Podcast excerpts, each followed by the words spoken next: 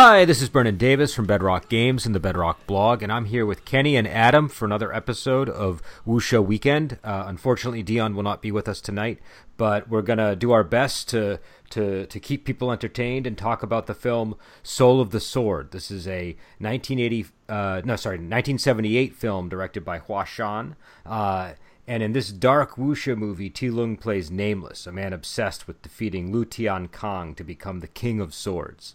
Uh, we'll get into the plot details after that, and I already did do a, a post about it uh, last week when we when we had to cancel the Wuxia Weekend session. So, uh, so you know, without further ado, why don't we just get into everybody's reaction? Because I've already given mine. Um, so I don't know who wants to go first. Uh, I guess I can start. Um, I did enjoy the movie. Um, it was definitely one of the more tragic movies that we've seen. Uh, but also at the same time, like very sort of realistic. It's got a, a very, um, I guess, gritty depiction of how Jiang Hu is. Like, even yeah, spoilers, but you know he didn't really get a chance to revel in his victory uh, at all before being backstabbed by people who he formed grudges with along the way uh, on, on his way to becoming the King of Swords. So.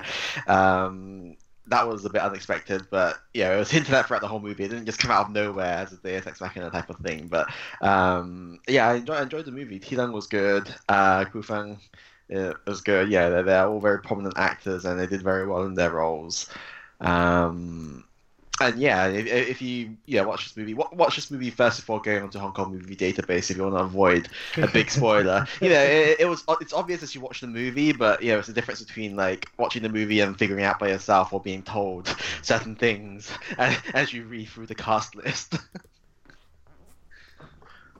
yeah, I I thought this was a pretty good movie as well. It's uh very unusual in a lot of ways. It's kind of got a lot of dark psychological elements to it, but uh, it hung together. And there's yeah, there's there's there's strange elements to it that uh, like almost kind of a weird supernatural kind of vibe to it that are subtle as well. But it, it's it, it, it doesn't really explain anything in that regard. But uh, know, we'll get into more detail when we get into talking about the movie. But uh, but yeah, for for a movie that's this dark, where the uh, main character isn't particularly sympathetic a lot of the time, it was very engaging.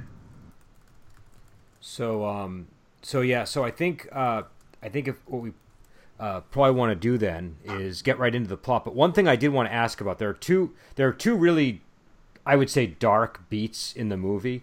Um, so the first one is he he he rapes Holian, and the second one is he kills Holian. Um, I'm sort of jumping the gun and getting ahead of the plot discussion, but I think those are like the two most shocking moments in the film, and they're probably the, worth talking about before we get into the discussion. I was curious how you guys reacted to those two scenes. Not so much of the rape of Holian because it was.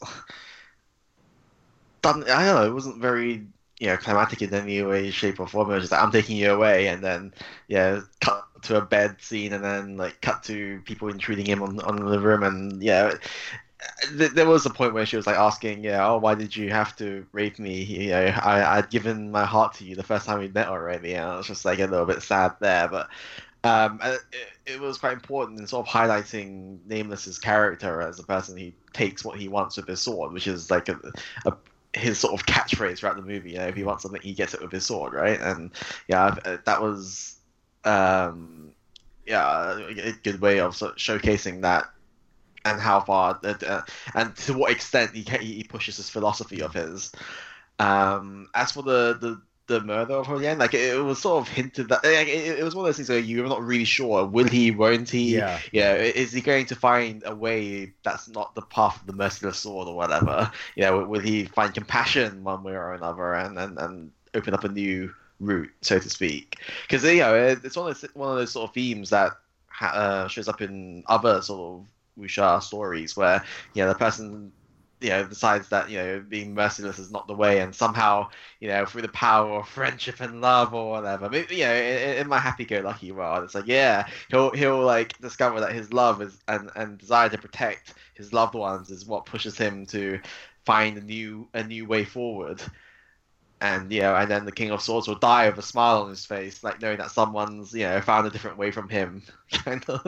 Yeah, I do want to it's talk about like- that smile at the end too with the King of Swords. Yeah, yeah, he, he, he does smile. To be Yeah, fair, it's just yeah. in the, not not in the context that I'm talking about.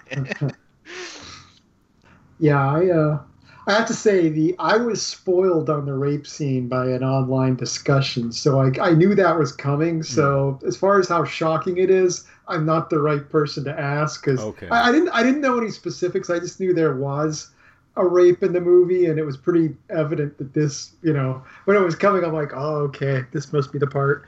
So I kind of I kind of braced myself ahead of time, and I and I agree that it, it was a little muted. They didn't they didn't play it heavily for shock Yeah. value. They they emphasized more the aftermath and her emotional reaction afterwards and kind of sorrow afterwards was uh it was more it was very emphasis was ambiguous. I, th- I thought it was ambiguously shot actually because it Yeah. was like it was presented in a way where you didn't necessarily know it was a rape scene until the dialogue, and it was actually Yeah. almost shot kind of romantically at times.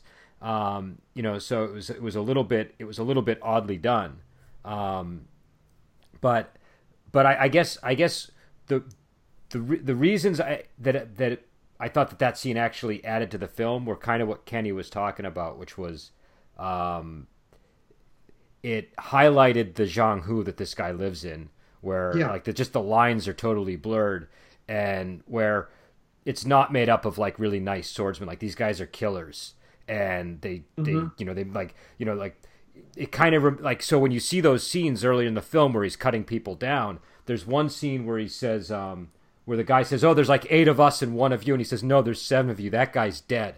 And like Yeah. the way he says it it's like they don't normally comment like that when they're killing people. The guy just dies and nobody mentions it.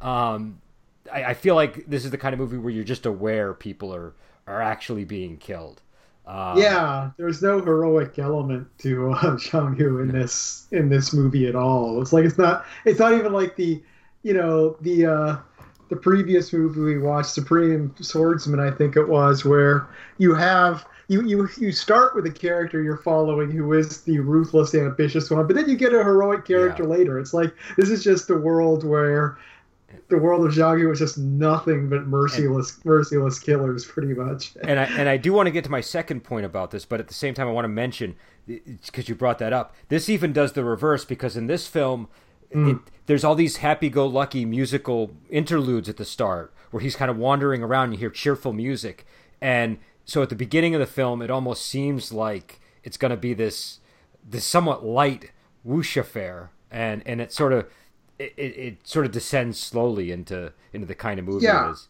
Well, Uh, the thing is, he's kind of the fact that he's motivated by seeing that girl kill herself at the beginning. It makes you think, oh, he's he's he's motivated by righteousness or something. You know, it's like it, but no, it isn't. I mean, he's just weirdly obsessed with this girl, and he isn't really particularly righteous in any way. and the uh and oop, can everybody hear me I can hear you fine. okay sorry it looks like we just got a little bit of a uh, technical issue there um but the other reason i i i wanted to uh wanted to raise about why i thought that worked is the the lady of three moves scene that mirrors that scene where she basically does kind of the same thing to mr yan where uh, she's trying to seduce Mr. Yan and, and get him. Uh, Mr. Yan is the guy played by Norman Chu. Get him to to uh, work with her so they can both kill Nameless. And you know they're they're having you know they're they're starting to make love, but then she forces him to go down on her, which is much more taboo. And he he rejects her based on that. But then she pulls out her swords and starts attacking him. And if, pretty much defeats him and then says, "Look, you you know, if you want to kill this guy, you have to do exactly what I say." And then it cuts to a flower, just like it cut to a flower in the other rape scene. And so I thought it was kind of interesting that they had those scenes sort of mirroring each other in the film. Um,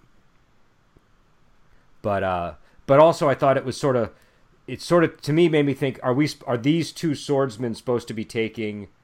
like is is is are we supposed to be observing sort of the path that the Norman Chu character takes and the path that the uh, that the Ti Lung character takes and kind of contrasting them. Um, Yeah, that's interesting. I, it's kind of thing I need to watch the movie again and and, and analyze that. But that's an interesting take there. Well, in what, sense what... that Norman Chu's character has everything taken from him by the sword. Yeah, his his love hmm. and his yeah, yeah. dignity as a man. Yeah, yeah there's whereas Ti Lung, yeah, takes everything by the sword. Because re- yeah, because remember Norman yeah. Chu can't even draw his sword to fight Ti Lung in that scene where they're facing each other after he slept with Holian, and the and the and Sire is outside and he and and when when when Norman Chu puts his sword back in and walks away, the sire's like disgusted at him. And then he walks in and he says, I was waiting there and I actually would have helped him, but he can't even draw his sword against you. And uh, and then he announces that, you know, no such swordman should you know, uh, you know, reside at the at the palace. Um, so yeah, I, th- I think that they were meant to be contrasted like that.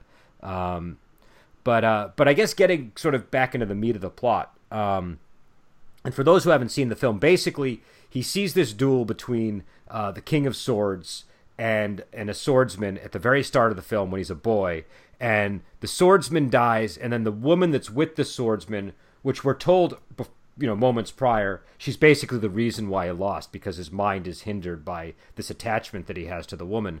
Uh, she kills herself, and he's haunted by this woman uh, but he's also driven by this obsession to face the King of Swords himself and defeat him. And it's a it, it, and and so when he finally gets to the point where he's he's uh, he's received by Sire and they're setting up a duel for him, he sees a woman that looks just like this woman, and there, there's a love story that develops between him and her. And there's also a subplot between him and this physician whose spoilers actually the King of Swords. Um, and the the physician seems to be playing this. He basically.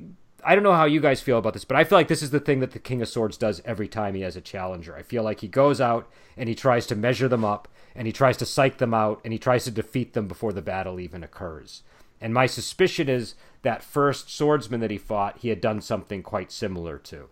But I didn't know if you guys had a similar feeling about that.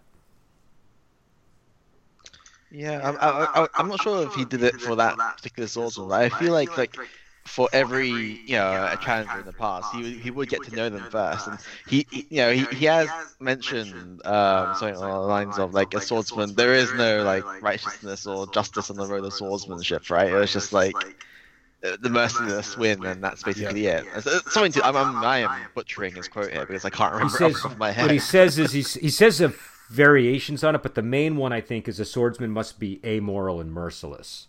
Yeah. Um, yeah. And and uh, you know, the, and and and so and and and he, and he often mentions like you know having no hindrances, and then there's that scene where. Uh, where he's pretending to be the physician and he's talking to Ti Lung earnestly and he says, uh, you know, you know, you two are both at your pinnacle of, of of of swordsmanship. You know, when when when two foes like this meet, you know, all it takes is a is a, is like a gust of wind or a breeze to to shift it in the other direction and it just reminds me i mean this is like this is how you know people who engage in combat sports behave with each other it's also how if you've ever seen the movie pumped up with our not pumped up pump, pumping iron with arnold schwarzenegger it's it's the same kind of thing he was doing in that movie to to help psych out the guys that yeah. he was competing against in the bodybuilding match so it just yeah. seemed like that kind of a thing where he's you know he's get he's trying to get into this guy's head and and and it's almost like he he's so good at it that he effortlessly does it and he gets into the head of a young boy who's just watching the match you know who goes on do you know what i mean? Because it, it, it's it, it, to me this was like it's almost poetic the way that the movie handles this aspect of the film um, yeah, well, I, I remember even before we know who the Doctor is, it was really I. You know, it was a matter of he was either going to be the King of Swords or he was going to be a guy working for him because his friendly advice about oh don't let this woman get in your head it's like it's the kind of thing it's the kind of you know don't think of a you know purple giraffe kind of thing yeah. where it's like you know it's like don't let this woman get in your head don't obsess on her and let her distract you it's well, like you know no, he, he was trying to distract him by saying that. The physician also brings him to the brothel, which is where he sees her in the first place through the window. That's true. Yeah, yeah, you're right. You're right. Uh, yeah, because it did feel like he was trying to lure Nameless into, yeah, drowning himself in pleasure. You know, into a brothel. Like I don't think he meant for um, Nameless to, yeah, fall in love with Holian from a distance or whatever. Like his, he um, him to sort of get lost in women and happened that he saw her and then ended up falling in, in love with her and you know and gaining this hindrance as it were. Uh, anyway, like it, his plot worked either way. now, do you guys think? So, so, what was the deal with Holy Yen? Because I mean, I, I, supposedly she looks just like this woman, and visually on the film she does, but are we just seeing the hallucinations of, of Nameless here, or is she really a woman who looks exactly like her? Is it the same woman? Like, wh- what do you guys think is actually going on with her looking like this lady who committed suicide? It's an interesting thing I noticed. There's a music cue, like during the discussion they have. I, I believe it's a discussion that leads up to him killing her, perhaps, or but it's very near the end. But she's talking about, you know, how you know, he took her away and it was like a dream and all of this kind of thing. And It's this weird. The music at that point is is pretty much identical to a music cue in Vertigo. And I don't know if you've seen the Hitchcock movie Vertigo, but it involves a guy who this woman in his life dies and then he meets this other woman who looks exactly like her and and there's this whole weird psychological mystery going on around that. But uh you know this this movie is very different than Vertigo overall, but. I felt like I felt like at times there was this Vertigo like feeling. You know, the, the music cue made me think it was deliberate because I'm like, well, that's that's very specific. I think but, you might be right about that. Um, yeah, and yeah. and I think it's interesting. The movie doesn't really resolve that aspect of it. It, do, it doesn't. No. It doesn't. It doesn't answer any questions you have surrounding her at all. You no, at all. You, and and and there's a lot of hints that could go in many different directions. For example, we see her commit suicide, and then he asks the doctor, "Can can the dead come back to life?" And the doctor says, "No, dead is dead." But we see that scene where Nameless almost kills somebody. I think it was the guy he said was dead, right? Wasn't it the guy he said had died in that fight? Yeah, yeah, you're right. And then the doctor goes up and he heals him, and he's and he's and he's and he's and he's okay. So I mean, it's not inconceivable that he maybe he went up to this lady after she c- committed suicide and and healed her. And but, but, the thing is, would he? I mean, the thing is, if, if seeing that as a setup, though, I don't know why he would know that this guy was a kid who was obsessed with her to, to even do all of that. So I don't know. No, no, he might not have, but maybe he she's just the lady he sends at the swordsman every single time. Do you know what I mean? Oh, okay. Well, I mean, the thing is, too, there is the time jump too. It's like you know, I don't years, know, right? It's ten years, which is a little bit it. I, for... It's not. It's not impossible, but it's still. That was my major feeling in thinking it's not the same person. Is I'm like, well, I don't know. It's uh... is it ten years? Because I was because I I always had the impression that Holy M was uh I don't know. Maybe, maybe it was the daughter of um, the woman at the beginning, or something along those oh, lines. Okay, because when the old granny was like saying, "Oh, I, I, I brought her up, um, yeah, because her father and her father before her, they all lived here and all that sort of stuff." Like I was like, "Oh, okay, so maybe Holian is like the the, uh, the daughter of the uh, the swordsman." That's uh, a possibility. That, I think that's yeah, definitely that possible. makes sense. That's uh but yeah, I just I've just been like racking my brain trying to figure out what what the deal was. I've sort of settled on I think he was crazy. I think he was crazy, and I don't think she actually looked like her. I think I think he I think he was just projecting that onto her because that was his big fear. Yeah, or, or she looked a little bit like her, and he just he filled in the rest. Because it, it would be really weird that he sees all these flashes of this woman, and then he actually ends up meeting somebody who looks just like her at that exact time. Yeah. You know I mean? I mean, it's a movie, it's, so it's know. someone it's also it's someone he saw like once from a distance and it's not like it's someone he knew. So it's the kind of thing for it to be easy for him to uh, have an imaginary version he could project on someone else too. You know because uh, you know if somebody he knew well it would be harder for him to decide someone else looked exactly like them. Yeah i guess that's true too. Um, now what did you guys think of the uh, of the scene with the there there, there was a scene where uh, the doctor is taking him around town, and then there's a storyteller who t- tells this tale of of the husband and wife who paint who paint uh, the wife I think paints a monkey on the man's uh, uh, uh on on the man's genitals, and she and he paints uh, a door guard on hers at, because they're going to be separated while he goes on a trip, and it's kind of like a humorous sort of story. But I was just curious what you guys thought of that scene. I'm not sure what it added. Like I, I find it like amusing, but it was really, it did feel a bit out of place. Um, you know, in, in that scene we, we had what we saw someone picking uh, picking pockets. We saw a molester in a crowd. We saw a horse urinating on its own hoof, uh, hooves. Um, yeah, it was really unusual. I thought. Um, the story itself feels like any old sort of like bordering like tavern tale that people Yeah, would tell yeah. these days, right? And everybody has a good laugh about it. Um, Well, yeah, I had a similar reaction too. I was trying to figure out what it was there for. I was kind of Only- puzzled. The only thing I can think is, I mean, you were talking earlier about how this is a version of Jianghu where the where there is not any heroism to it, and it's just a lot more base and Yeah, and, and immoral. And I mean, I, I feel like maybe it was just an attempt to establish this is a very immoral world. The world is, you know, the story he's telling is about both the husband and the wife have no fidelity to each other. Yeah. The crowd is engaged in all this wrongdoing at the same time the story's being told. And I, I don't know, I think it may have just been a little bit of scene setting to get the uh, the atmosphere across. But beyond and that, I got nothing.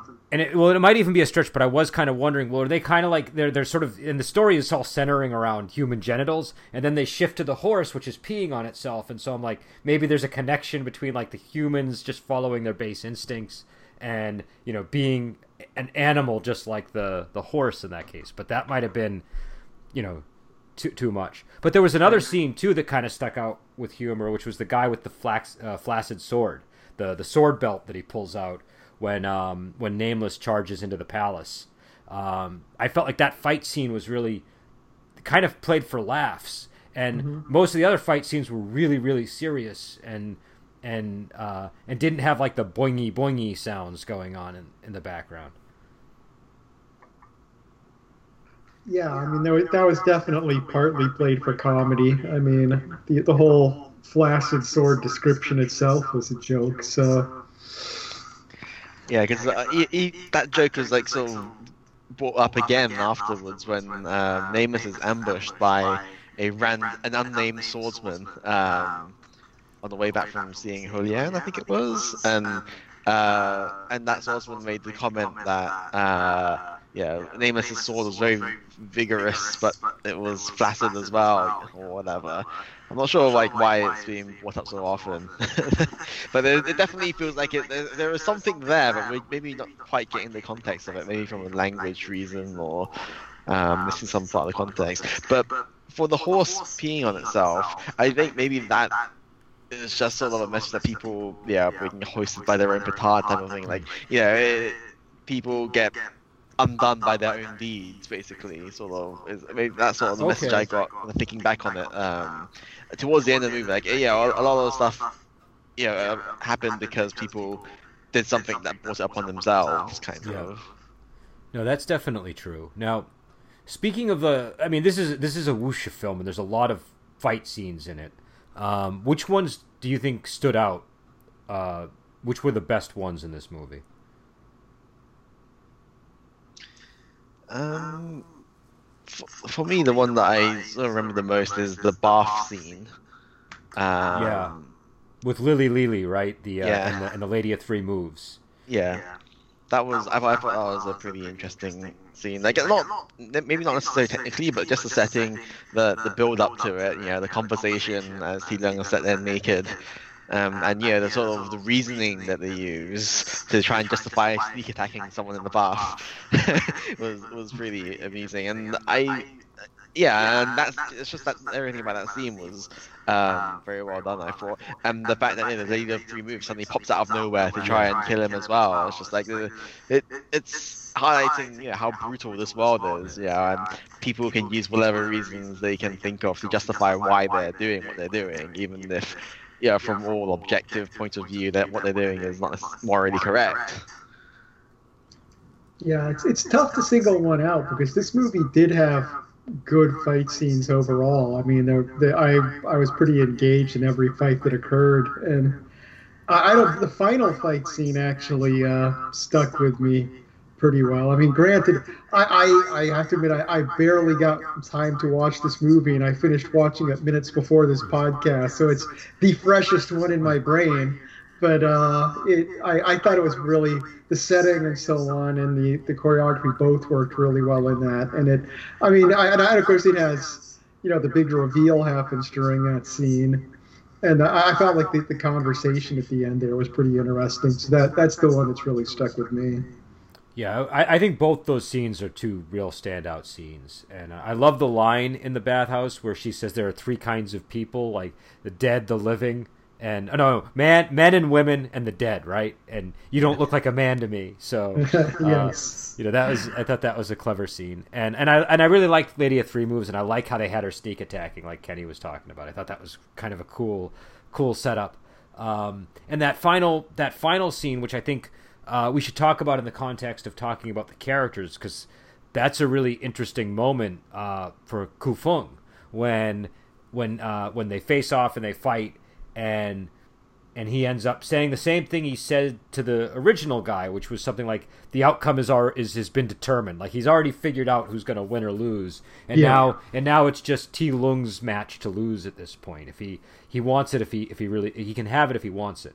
Um, and when he when he when he kills Ku Feng's King of Swords character, his Ku Feng does this thing where his eyes light up and look like they're like they just like it's like that eye smile thing that certain people can do, and uh, and and he and he says the reason that I lost is because I really kind of liked you, and and I know that it was probably there was probably some roughness in that translation, but in if, you know when you watch the whole movie, it's kind of a moving moment in the film.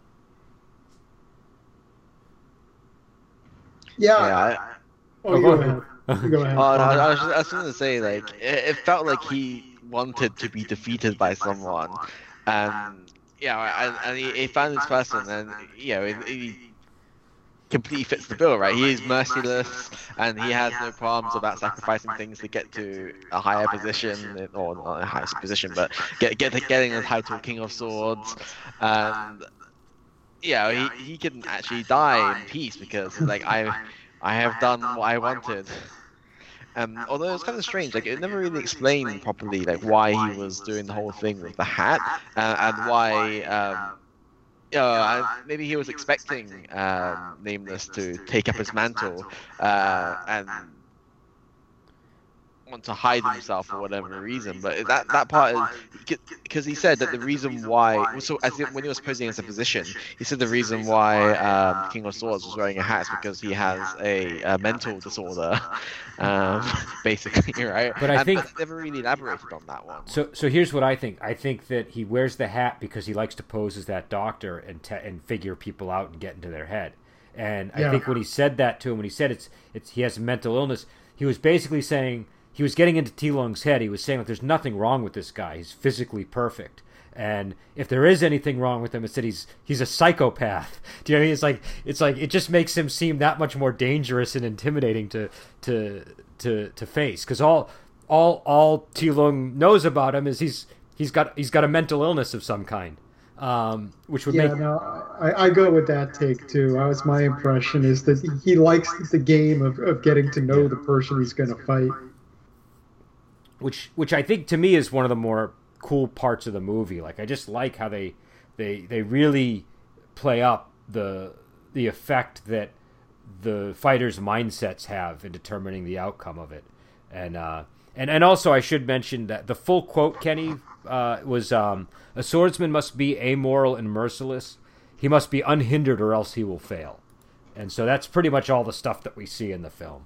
Um, it's it's kind of interesting too because you know as we live in this world where people are continually getting challenged all the time, having hiding behind his you know having a secret identity as the doctor means he's got all this time. He can just walk around and I'm just a doctor. No one's going to try and stab me.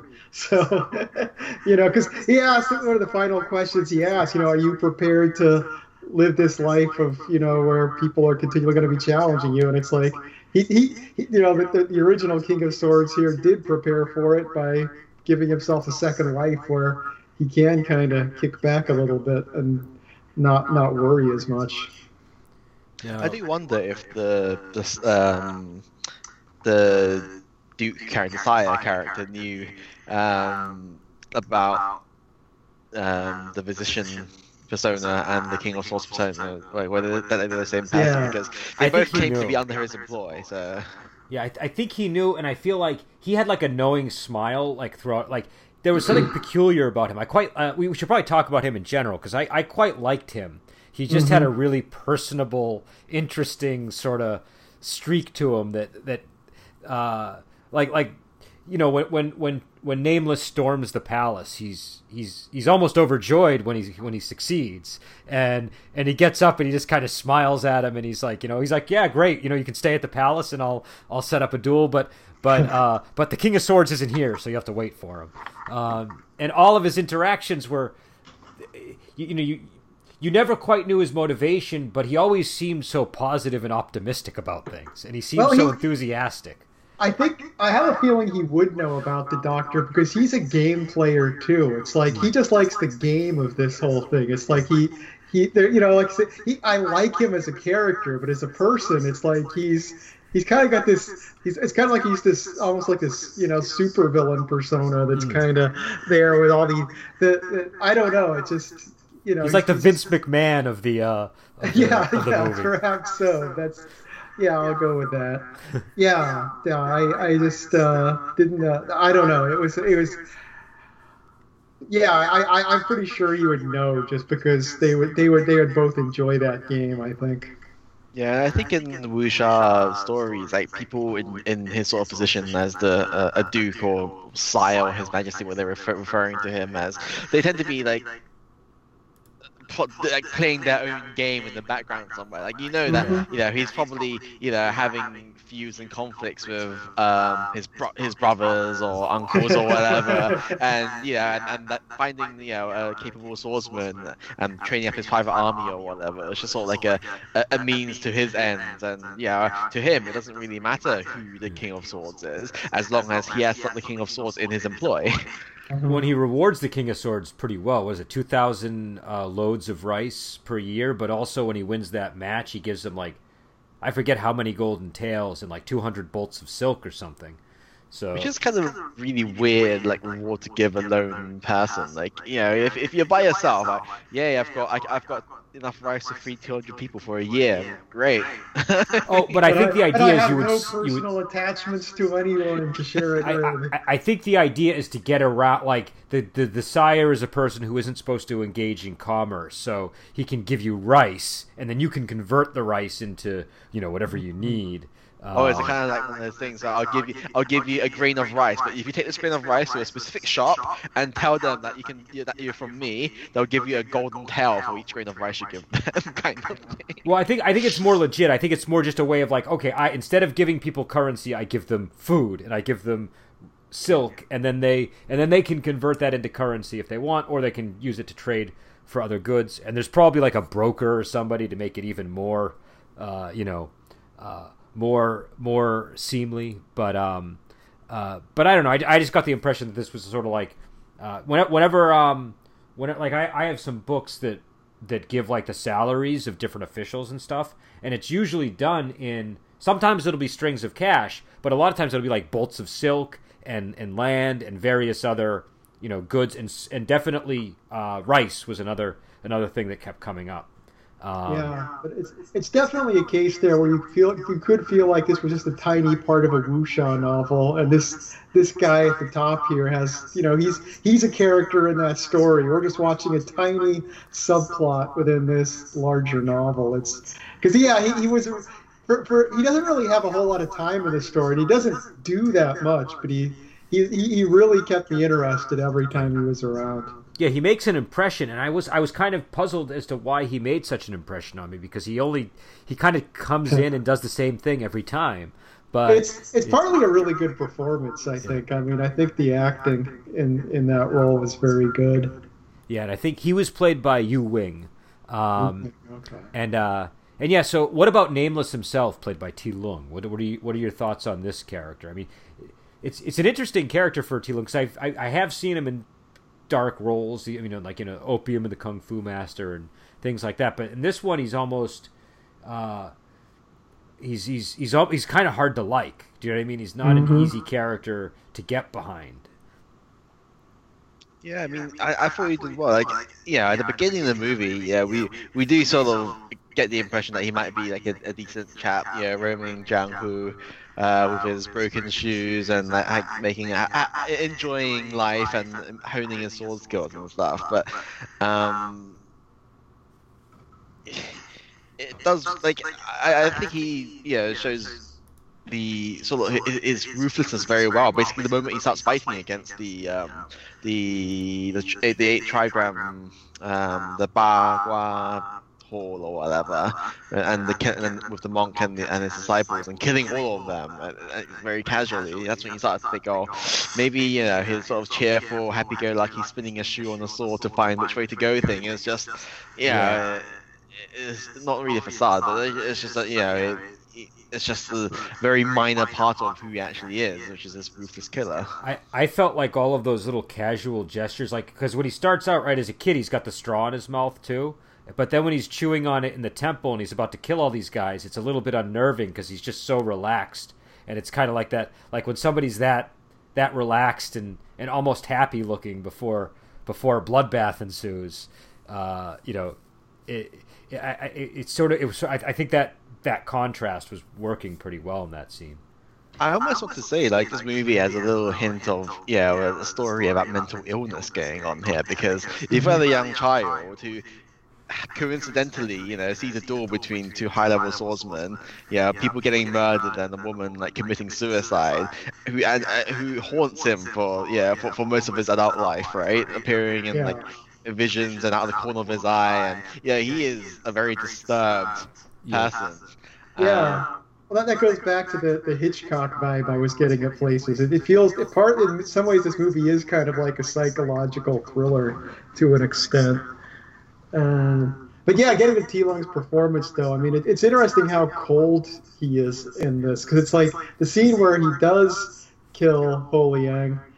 It's really it, it's really I really wasn't sure which way he's going to go. The movie does a good job in that scene of I thought he was going to kill her. Then he tells her his name and she's happy. I'm like, okay, maybe he's not. And it, it kind of it swings back and forth a few yeah. times. And then he then he does it, and it it, it actually caught me by surprise because it had uh I, I thought we'd gone past that, and then boom. I had the same reaction. It's like you think it's going to happen, and then it's like, oh no, they, they they will resolve this happily, and then nope. She's nope. and it's the moment she's telling, she's talking, she's reminiscing about how he came to her in the rain uh, that day, and just the and and it just the moment it happens, it it, it was a, it was a bit surprising. Um, yeah, and uh, but also it still continues with the love story aspect, which is really weird. Like he kills her but then he's still devoted to her after after afterwards. I mean, he he goes back to her body to be with her. Yeah, and, yeah, yeah. And, that was that was strange. I, I mean, it, it's it's of course you know, the fight scene breaks out so quickly after that. It's hard to get the full emotional beat of it to an extent, but because so, yeah, he doesn't sure want the title. He rejects the title. He doesn't take the yeah. title at all. Yeah. Yeah, well, that's that's another thing I wonder. It's like if we're talking about the it's, it's a thought that just came to me, but you know, we're talking about the King of Swords being this manipulative bastard. It's like maybe maybe the whole you know I liked you thing at the end was just his final screw you. That it's like I'm gonna get in your head and make you not even want this now. I'm I'm poisoning your chalice that you just won. So it's, it's possible. Uh, it's possible. I, I, I mean, but but the thing is, I, I I do think he genuinely liked him. I feel like that was the yeah, the the, think, the, the, smile because I, I, mean, Ku Feng. He every once in a while he just gives these amazing performances. Like the last the last really mm-hmm. great one that I always talk about was uh uh from Heroes Shed No Tears, um, where he has that yeah. great speech. Uh, and and in this one, this is like up there with that. This is this is this was a, like that last scene. His whole face changes when he's dying. Like he he st- you can see he looks like older and weaker, but then his eyes beam, and it just was uh, it was a really good performance. Um, and uh, I mean, I think all around this film had really great performances. I think I think Ti Lung, Ku Feng, um, the the print, not the prince, the sire, like we were saying, and um, and and and a lot of the other you know side characters who you know you know even even like Lily Li, who's only there for like you know five seconds before she dies. Yeah. you know, it was memorable. Um, what did what did you Also, guys? did oh, they, go use, ahead. they, they, did they use a body double for her naked, like brief moment of nudity? It So I think- like for all of the nudity, there were body doubles. You never saw a face in the, in any shot. Here- there was here- nudity. I think for Lily Li, I'm pretty sure they used a body double. For Mhm. um for uh, Lady of Three Moves, the Lau Wai Ling character. I think her face was in the scene when she was naked, right? Well, it what they know it wasn't actually, but then in the next scene, she's got that sheer dress on, and you can basically see her breasts through it. So I, I don't know. I'm guessing maybe it was her breast, but I don't. I don't know. Um, you know, we'll, we'll we'll have to ask Dion when she gets back.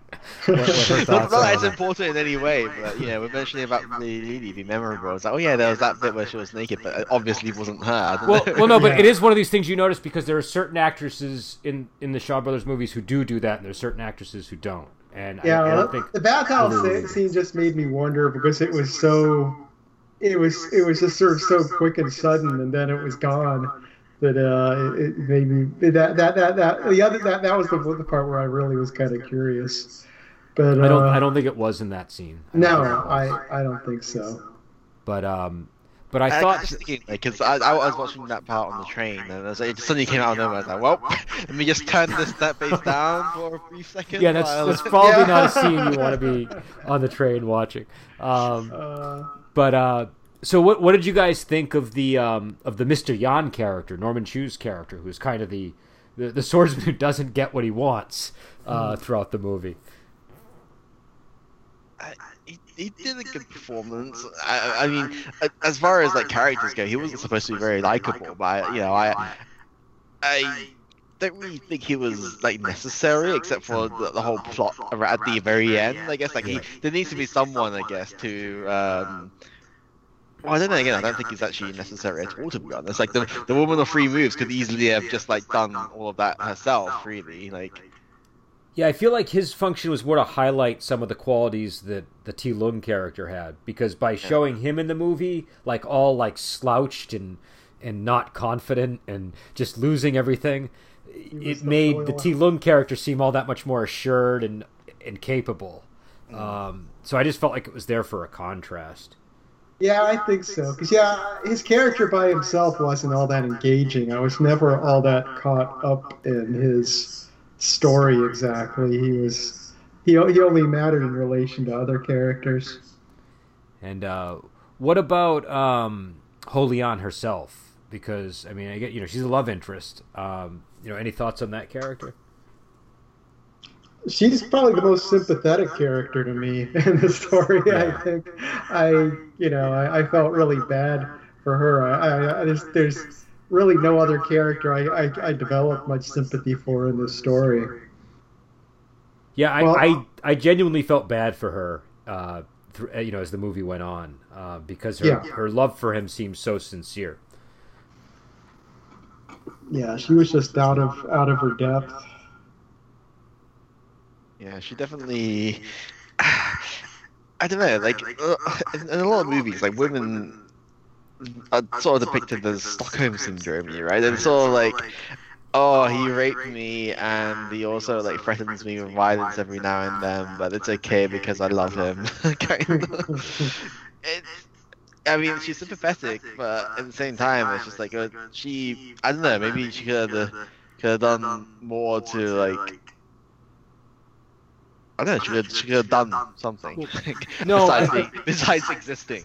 But I don't know. I don't know that she could have though. I Yeah, don't know yeah, what no, she I, I. Uh, I mean, yeah. If I if I could like write a plot for her, I mean, I'd probably be a screenwriter. but but, but again, I think she's a woman living in this world that's like just filled with violence and like it's kind of like I don't know, it's like a raging bull type story. Like you have you have these people that are that are killers and behave violently, and that and, and it's naturally sort of extends into their personal life, and and so maybe her the way the way that she is in this film is just because it's so common. Like like we just like all we see in the movie is just people who either kill each other. And even in the entertainment, like Adam was saying, like it's just this amoral story of, you know, a husband and wife that are cheating on each other. And you know and and, and as those stories being told, people are pi- pickpocketing and and groping one another in the crowd, and so um, so I think maybe you know that her character is that uh, you know her two choices are are Mr. Yan and Nameless. Do you know what I mean? Like those are two really bad choices. Yeah, it's just wow. At least I guess the guy that raped me was the guy I liked. I don't know. Well, it's that's it's terrible. But but again, Mr. Yan was also like you know like he was basically treating her as his possession. Remember, like he yeah he, he came up. He, he, that, he was that's another good point. Yeah, because because he he basically went to Nameless and forbade him from uh, from pursuing her and said it's not right to t- you know a gentleman doesn't take from other other gentlemen or something. And, yeah. and he was like, it's "Oh, so like, you, hey, she here's belongs." the guy to... that buys stuff from me. Yeah. so, yeah. Yeah, except that you get the impression when he says that there's some kind of relationship going on, but nope, there isn't. But uh, but yeah, so I, but I saw her as one of these these kind of female characters existing in a world of of you know just like violent men basically, um, and so you know I, I, I mean, I, I guess you had its share of like women who were capable already. That you had the woman of free, the woman of free moves, and uh, Lily Yeah. Lee's character. yeah Um, yeah, they, they were all very capable characters in their own right, and it's okay that there's one woman who's like literally just exists and to be swept up in the storm kind of thing, which is fine. I th- I think it boils down to whether you're like a, a martial hero or not. Do you know what I mean? Like whether you have like that capability. Like like we said, we saw we saw the Lily Li character and the um and the Lady of Three Moves.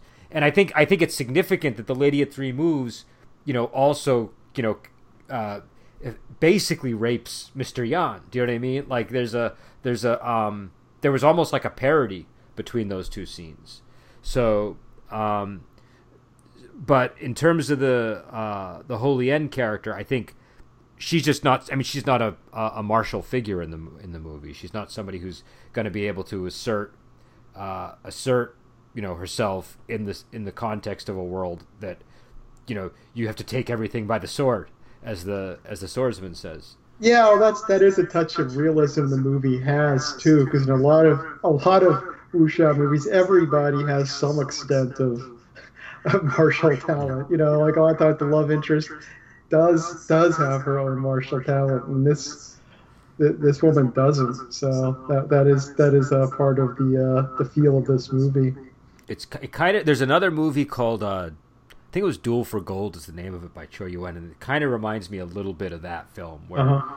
it's just sort of this this this dark world where you know might makes right and everything's kind you know you sort of uh, you know the, you you you you t- you have a tour of the Jianghu, but you feel a little bit dirty by the end of it. You don't feel like you're you know you you, you don't. It's not a place that you wanna that you wanna go. Um, No. You know, it's, it's or, or and again, the movie The Blade was another one that kind of gets into that territory, I think too, which uh, which we're going to revisit, I think, because we had some subtitle issues. Yeah, I have the Blu-ray or DVD sitting around waiting to watch it, and we're going to review it. Maybe we'll we'll, we'll see about maybe doing that next month. Um, but uh, but yeah, so um, so I think did we cover all of the characters? I want to I don't want to miss anybody if there was anybody important. Oh, the, I don't know if it was important, but I really like the um the, the, the stone carver guy, the guy who carves the names of the Oh, defeated swordsmen. Oh yeah, that guy was great. Yeah. Yeah, and I like how at the very end he's like, "Fuck all this shit." No, he, like, he beats the King of Swords, doesn't want the title, doesn't want to become the chief of. And he's like smashing the, the, the plaque that he was he was working on with his axe. It's Yeah. and he sets nameless on his path at the very beginning too. So he's he is a significant person in the movie, um, even if he's a small role. Yeah. Oh, what were you gonna say, Adam? I was yeah, I, I mean, it's great the way this movie does have. Uh, so, there's so many good characters in this movie. I'd completely forgotten about that guy by the end. I uh, I really like the old lady that scolds everybody. She was probably my favorite side character in the film.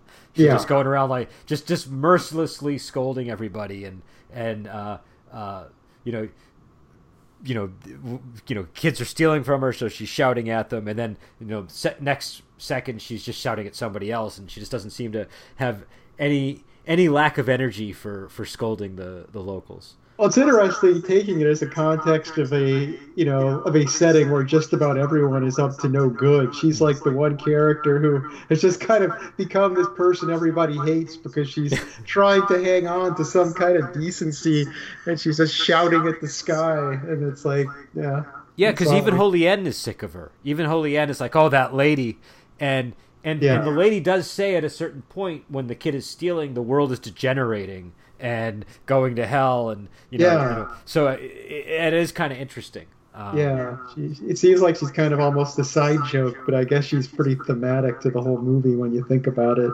So, so you have to wonder. Maybe this is set like speculation. Maybe it's supposed to be occurring in a period where things are starting to become more chaotic and uncertain.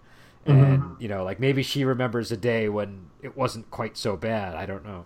Yeah, so at the time, at the, when she first showed up, my feeling watching the movie is just the generic people, old people going, "Oh, things used to be better in my day," but you know, maybe maybe there's actual truth in this case. I feel like sh the actress, and I don't know who it was, but the actress who played her, she brought it to like a Devil Grandma level. Um, and I, I don't you guys might not be familiar with Devil Grandma because that was from Magic Blade, which I don't think we've done yet.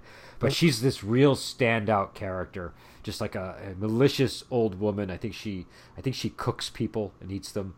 Um, you know, she she uh, she threatens to make a stew of the hero, if I remember. Is that the Um, one where she's like flirting? No. no, that was um, the Magnificent Bodyguards. That's another sim. si- That's another sort of like I'm pretty sure the Magnificent Bodyguards was based on a Gulong story, but I'm not positive. And if so, it's kind of like a Gulong stock character almost. These sort of old ladies that uh, that are just supremely eccentric and strange. And uh, but Devil Grandma is hands down one of the best, one, one of the best ever e- ever done. Um, and and the lady from uh, from the Magnificent Bodyguards is is also really uh, very interesting. She's kind of this. Uh, she, she's sort of this this old lady who uh, runs a, a restaurant, and then when she starts drinking, she becomes very flirty and sort of ru- ruminating about about her past and all this stuff. Um, but it's all very it's all very charming the way it's done. Um, but yeah, so so I think that's all the characters, and we've talked about all the fights. So I guess now it's it's down to recommendations and rating of the movie. Do you guys, you know, what what uh what, what do you guys score this as, and uh, what's your um, you know, do you recommend it to people? For me, this was above average, but not like top of of, of, of, the- you know of, of, of the movies that we've done so far. Like I would say this is like solidly a seven-ish. Like the, all the characters are really good, um, and you know the plot was coherent. Um, it. Well, the only thing that's sort of lacking is a bit of charm. I, I'd say, like, it, it's definitely like a yeah, technically, or, you know, or- it's a technically proficient movie. The characters are good. Um, soundtrack, fight scenes, everything was good, but it just didn't have a, the sort of draw to me like some of the other movies that we've seen. Like, um, Kenny, can you just do me a favor and shift it to a one through five scale? one through five. Okay. Yeah, only because that's what we've Um, done in the past, and I wanna I wanna. Okay. Uh, it's gonna be a lot harsher on the one to five, one to five scale. It would be a three because Okay, that's fair. I- I'd have to, I have to round down instead of rounding up. I think for this Okay. movie. So I I think I, I I might go up to three point five, but I feel like this movie. I mean, the thing is, a movie this dark, I feel like for it to be a five, I would need to feel more devastated by it. It's like it didn't. It it's it was was dark, and I I was interested in it the whole way through. But and I think I think you might be onto something with the charm thing, Kenny, in that because I was able, because the characters were also uh, amoral, I was able to keep myself at emotional distance Mm. the whole way through watching it, which meant it didn't. When it all turns completely to hell at the end, I I didn't I didn't like feel too sad for uh, most of the characters. So yeah, I I, I- go with the three point five is where I'm putting it because I it was very well done for for a movie where I didn't have that much engagement with any characters a lot of times that could just be boring. You just don't Yeah. care about it at all. But I was I was interested in this movie all the way through, despite having very little care for the characters. Yeah, and I'm and I'm gonna. I think I would actually give the movie uh, four and a half. Uh, would be my rating. Um, and and I can see why you guys wouldn't give it that sort of rating as well because I definitely it definitely is the kind of movie where it it, it the characters are hard to like and uh but for me I think what what did it for me was there was so much in this film that I recognized from like boxing gyms and place like that like the characters mm-hmm. were like, especially the main character I recognized him as a as a kind of person that I've seen in reality do you know what I mean maybe not quite that extreme but the yeah. but the but like it seemed like a uh you know it seemed like a more honest portrayal of people who spend their time killing each other, and uh, and so and, yeah, and, and I thought that they they also did a, a good job of uh, the movie does it doesn't like it does that, but it doesn't pontificate at all. It it it creates this. Uh, it sort of lets you evaluate the movie and make your own judgment.